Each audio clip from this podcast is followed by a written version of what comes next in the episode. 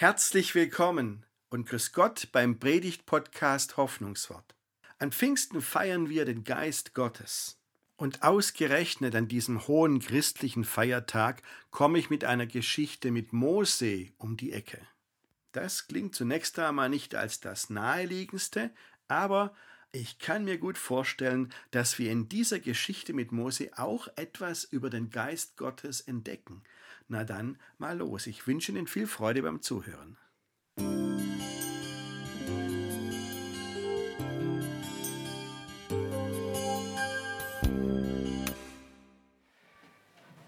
Pfingsten, das Fest des Heiligen Geistes. Und heute, liebe Gemeinde, will ich mal die Frage stellen, wie der Heilige Geist uns entlastet. Weiß nicht, ob das gerade Ihr Thema ist, aber ich sehe halt, dass wir jetzt wirklich schon zwei Jahre unterwegs waren mit der Pandemie, mit allen Beschränkungen und, und Ängsten und Krankheiten auch und Sterbefällen, mit der Aussicht, dass es noch nicht vorbei ist. Das ist schon eine Last. Und als ob das nicht genug wäre, haben wir jetzt auch noch diesen Krieg in der Ukraine mit dem ganzen Leid, was die Menschen dort erleben. Ich könnte noch mehr nennen. Es kommt ja auch dazu, dass jeder und jeder von uns so das persönliche Päckle zu tragen hat, wenn man zum Beispiel um einen Menschen trauert. Aber Pfingsten heißt, Gott entlastet uns, sein Geist entlastet uns. Und ich will in der nächsten halben Stunde mal fragen, wie das bei Mose war, weil Mose das doch erlebt hat, oder? Also Mose der, der das Volk Israel aus der Sklaverei in die Freiheit geführt hat, damals aus dem alten Ägypten. Der, der die Sklaverei beendet hat, der mit dem Volk dann durchs Schilfmeer gezogen ist und sie zum Berg Sinai gebracht hat, wo sie die zehn Gebote bekommen haben. Dieser Mose, den meine ich. Der, der mit dem Volk dann durch die Wüste gewandert ist, jahrzehntelang auf dem Weg ins gelobte Land. Um diesen Mose geht es. Und vielleicht sagen Sie jetzt, ja, aber ich bin eigentlich nicht Mose. Stimmt. Niemand von uns ist ein Mose. Niemand von uns ist verantwortlich für ein ganzes Volk in einer Ausnahmesituation. Wir alle nicht. Aber machen wir mal langsam. Vielleicht ist bei dem, was Mose erlebt hat, doch was für uns dabei. Das könnte ja sein.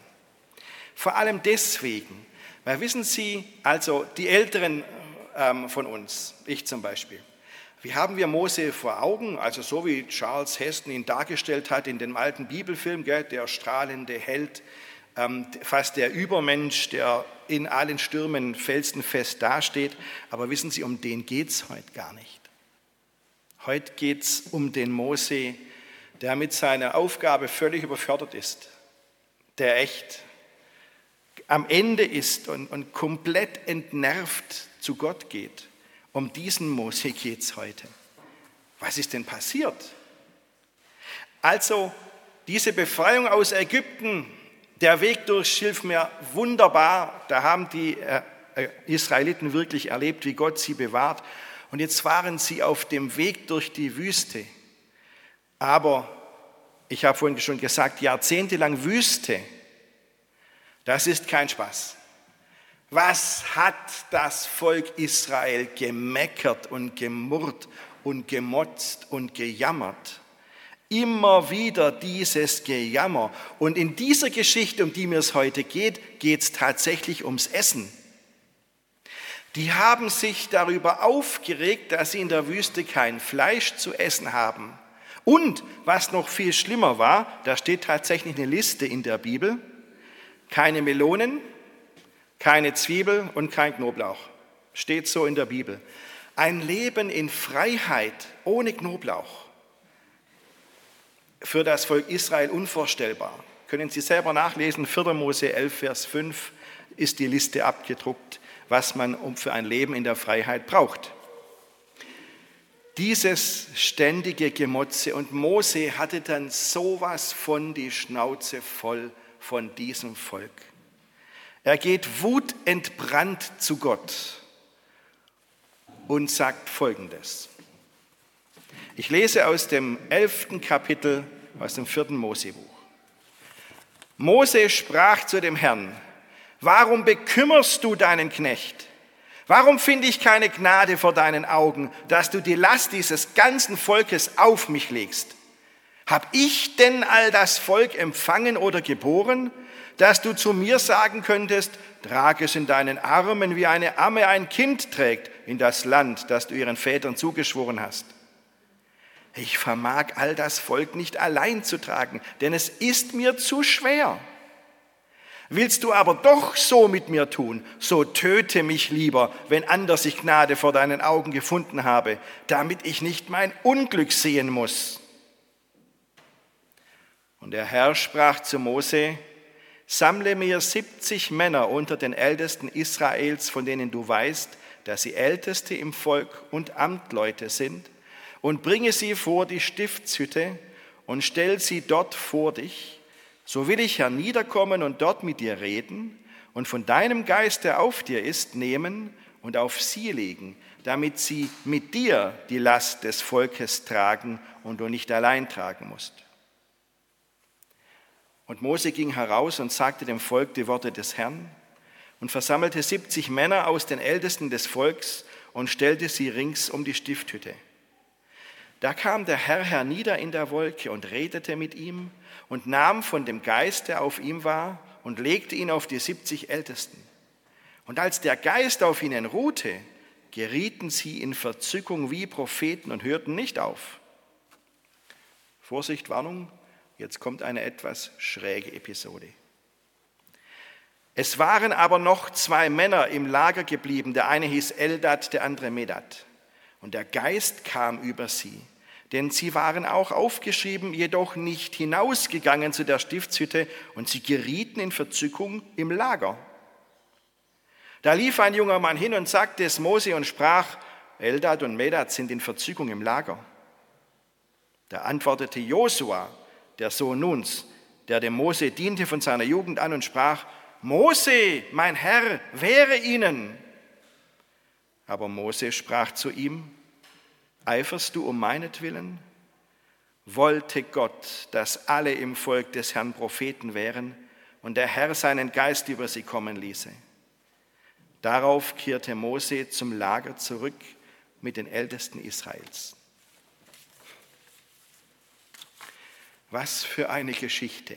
Ich würde ja zu gern wissen, was diese 70 Männer dann tatsächlich gemacht haben in der Praxis, steht aber leider nicht da. Bevor ich jetzt zu meiner Frage komme, wie entlastet uns Gottes Geist, was sehen wir da bei Mose, will ich doch mal diesen Einwand vom Anfang aufnehmen. Also ist das, dieser Mose nicht doch ein paar Schuhgrößen zu groß für uns?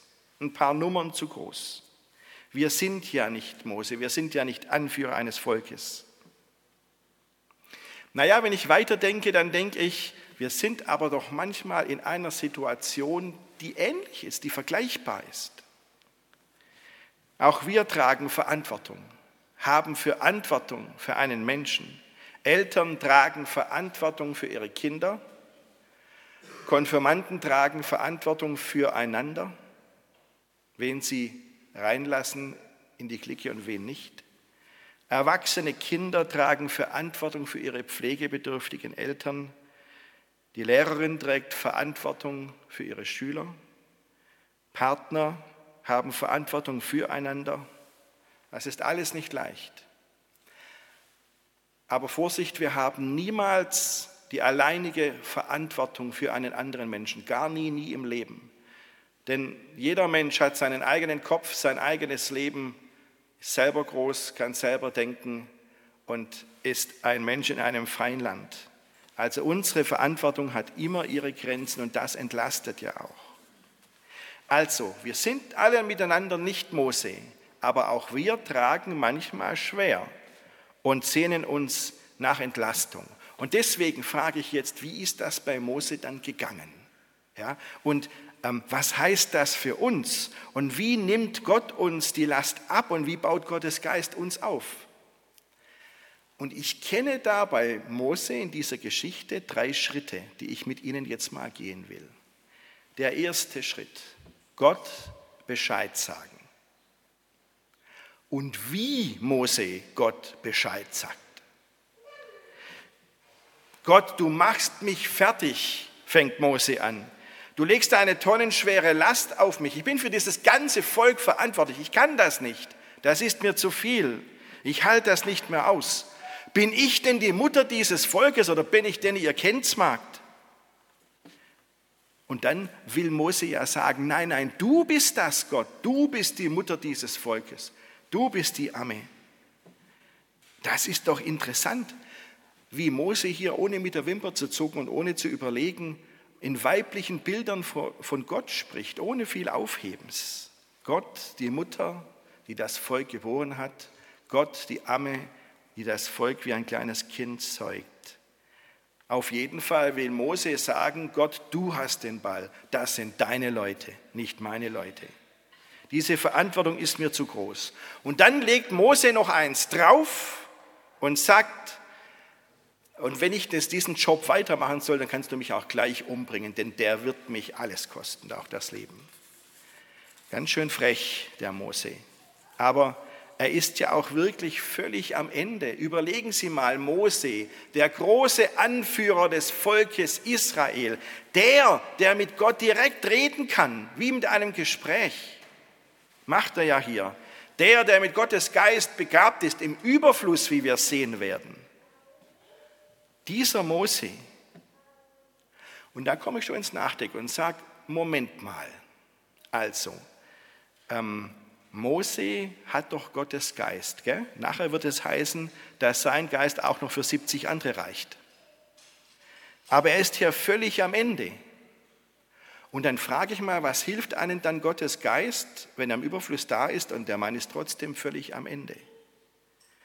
Antwort, Gottes Geist zeigt sich genau in diesem Moment, als Mose sich bei Gott beklagt. Da ist Gottes Geist wirksam. Gottes Geist schafft die Verbindung mit Gott. Auch wenn wir denken, dass Gott uns allein gelassen hat und er nicht mehr da ist, können wir uns trotzdem bei Gott ausheulen, uns beklagen, uns alles ihm klagen. Denn das zeigt, dass Gottes Geist bei uns wirkt. Das ist komischer Gedanke, gell?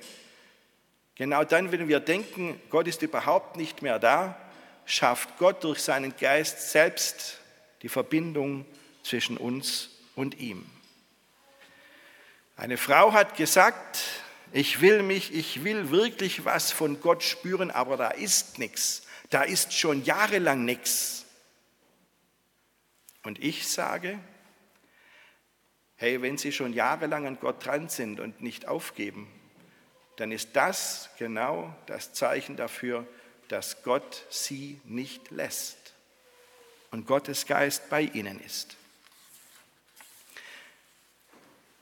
Wir können uns darauf verlassen, wenn wir Gott unser Leid klagen, auch so heftig wie Mose, der Gott sagt, da kannst du mich gleich umbringen, wenn du das mit mir machen willst, dann ist Gott schon da und hört zu. Da ist gar keine besondere Erleuchtung notwendig. Da sind keine Schritte notwendig, die wir vorher durchlaufen müssen, damit Gott uns hört. Nein, er ist da. Deswegen klagen wir Gott unser Leid, sagen wir Gott Bescheid. Das ist der erste Schritt zur Entlastung. Aber Vorsicht, ich weiß, ich sehe schon den Unterschied zwischen dem, was das Volk Israel hier tut und dem, was Mose hier tut. Das ist ein Unterschied. Das Volk jammert und murrt und motzt ohne Ende. Und man hat gar nicht den Anschein, als wollte das mal irgendwie weiterkommen. Vielleicht ist Jammern wichtiger, als dass es wirklich eine Lösung gibt. Bei Mose ist das anders. Mose klagt Gott sein Leid und zwar richtig heftig und dann ist aber mal gut. Gott Bescheid sagen heißt nicht ewig rumjammern.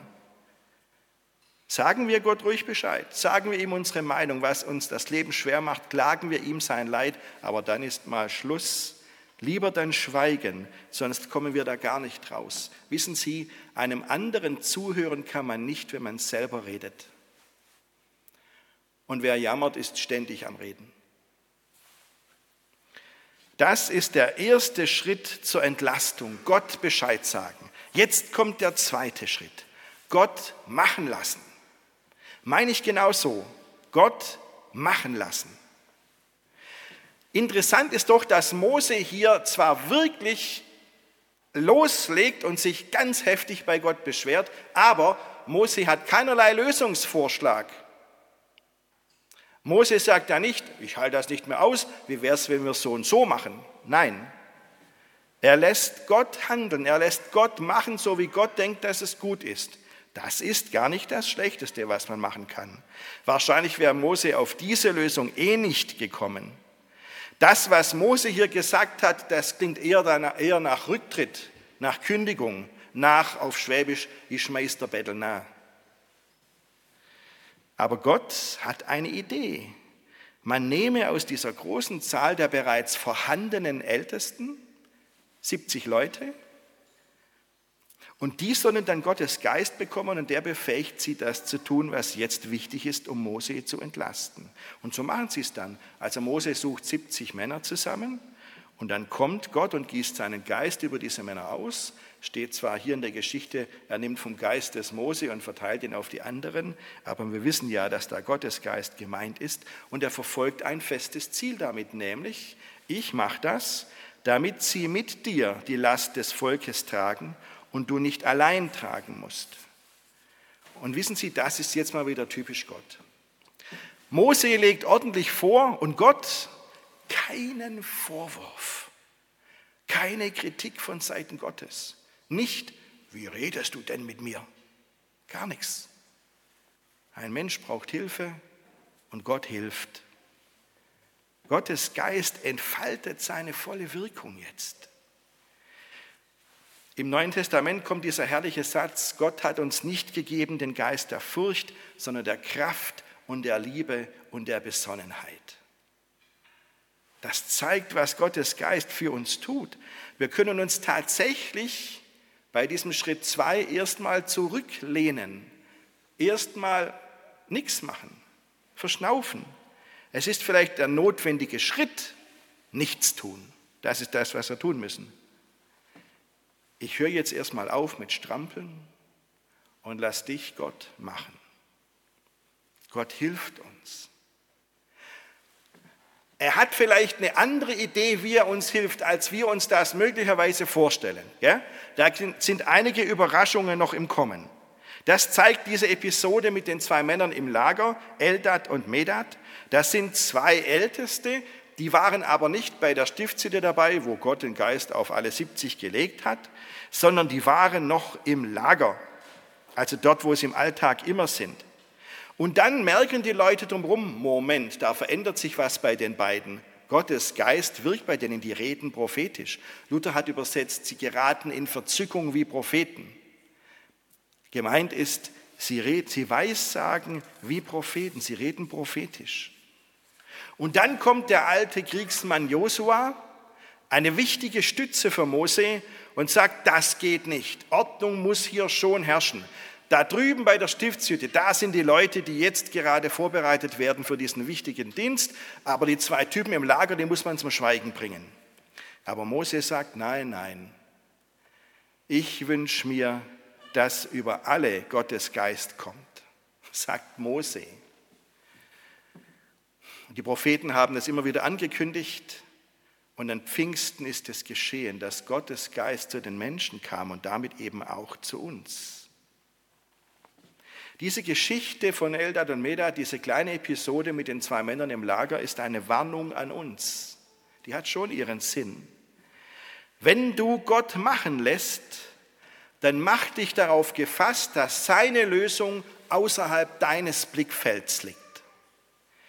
Wir können uns viel vorstellen, was uns weiterhilft, aber Gott kann sich mehr vorstellen. Das ist vielleicht außerhalb unserer Regeln, außerhalb unseres Freundeskreises. Vielleicht kommt die Hilfe eben vom Lager, also irgendwo vom Alltag, wo wir es gar nicht drauf gefasst sind. Es ist wichtig, wenn wir darauf gefasst sind und Gott machen lassen, dass wir über den Tellerrand hinausblicken und sehen, was er diesmal wieder für eine Lösung bringt. Vielleicht liegt die Lösung woanders, in der Nachbarschaft, in einer anderen Kirchengemeinde, wie auch immer. Wenn Gottes Geist loslegt, dann weitet sich unser Blick, weil Gott viel mehr sieht als wir. Lassen wir also Gott machen, da können wir ruhig mal innehalten. Der Geist Gottes weht, wo er will. Und dann müssen wir uns auf Überraschungen gefasst machen. Kann alles anders kommen. Das ist der zweite Schritt, Gott machen lassen. Jetzt zum Schluss der dritte Schritt. Miteinander teilen. Das ist ja die Lösung für das Problem des Mose. Das, was Mose so bedrückt, diese große Last, will Gott auf 70 andere verteilen. Stellen Sie sich das mal vor bei der Hauspost im Daimler, beim Daimler. Da steht dann plötzlich die Meldung, ähm, Herr sowieso ging in den Ruhestand, seine Aufgaben wurden auf 70 Mitarbeiter verteilt. Völlig unvorstellbar. Aber so war es offensichtlich. Aber wissen Sie, das Volk Israel in der Wüste, das waren ja wie viel? Das wäre mal eine Überlegung wert. In dieser Geschichte steht 600.000 Leute. Teilen, miteinander teilen, von beiden Seiten aus. Es braucht Leute wie die 70, die sagen, okay, ich übernehme einen Teil dieser Last, ich übernehme einen Teil dieser Verantwortung. Es braucht aber auch von, auf der anderen Seite von Mose die Bereitschaft zu sagen, ich lasse los, ich gebe ab. Das ist beides wichtig. Paulus hat im Galaterbrief geschrieben, einer trage des anderen Last, so werdet ihr das Gesetz Christi erfüllen. Und das geht in unserem Alltag. Das geschieht jedes Mal dort, wo ein Mensch einen Kranken besucht und sich an sein Krankenbett setzt. Das geschieht jedes Mal dort, wo ein Mensch einem Trauernden zuhört, vielleicht sogar noch Trost spendet. Das geschieht jedes Mal dort, wenn jemand zu einer alleinerziehenden Mama geht und sagt, komm, ich nehme mal für Nachmittag deine Kinder, dann kannst du mal ausspannen. Wobei auch Familien mit beiden Elternteilen sich über Entlastung freuen. Das geschieht jedes eines anderen Lasttragen, geschieht jedes Mal dort, wenn sich jemand in einem Team verlässlich engagiert oder vielleicht sogar die Leitung eines Teams übernimmt. Und jetzt mal kurz eine Sache in, in eigener Sache. Lassen Sie mich das noch kurz sagen. Ähm, Wenn es um geht, darum geht, die Last zu teilen, die Aufgabe zu teilen. Sie wissen, ähm, wir haben das schon weit, also schon lange veröffentlicht, die Hausumer Pfarrstelle muss in eineinhalb Jahren um 25 Prozentpunkte gekürzt sein. Das heißt nicht mehr 100 Prozent Pfarramt Hildritzhausen, sondern 75. Das heißt, ich muss Aufgaben abgeben und das wird zum Teil dann gelingen, wenn es Menschen gibt, die Aufgaben übernehmen, die jetzt der Pfarrer macht.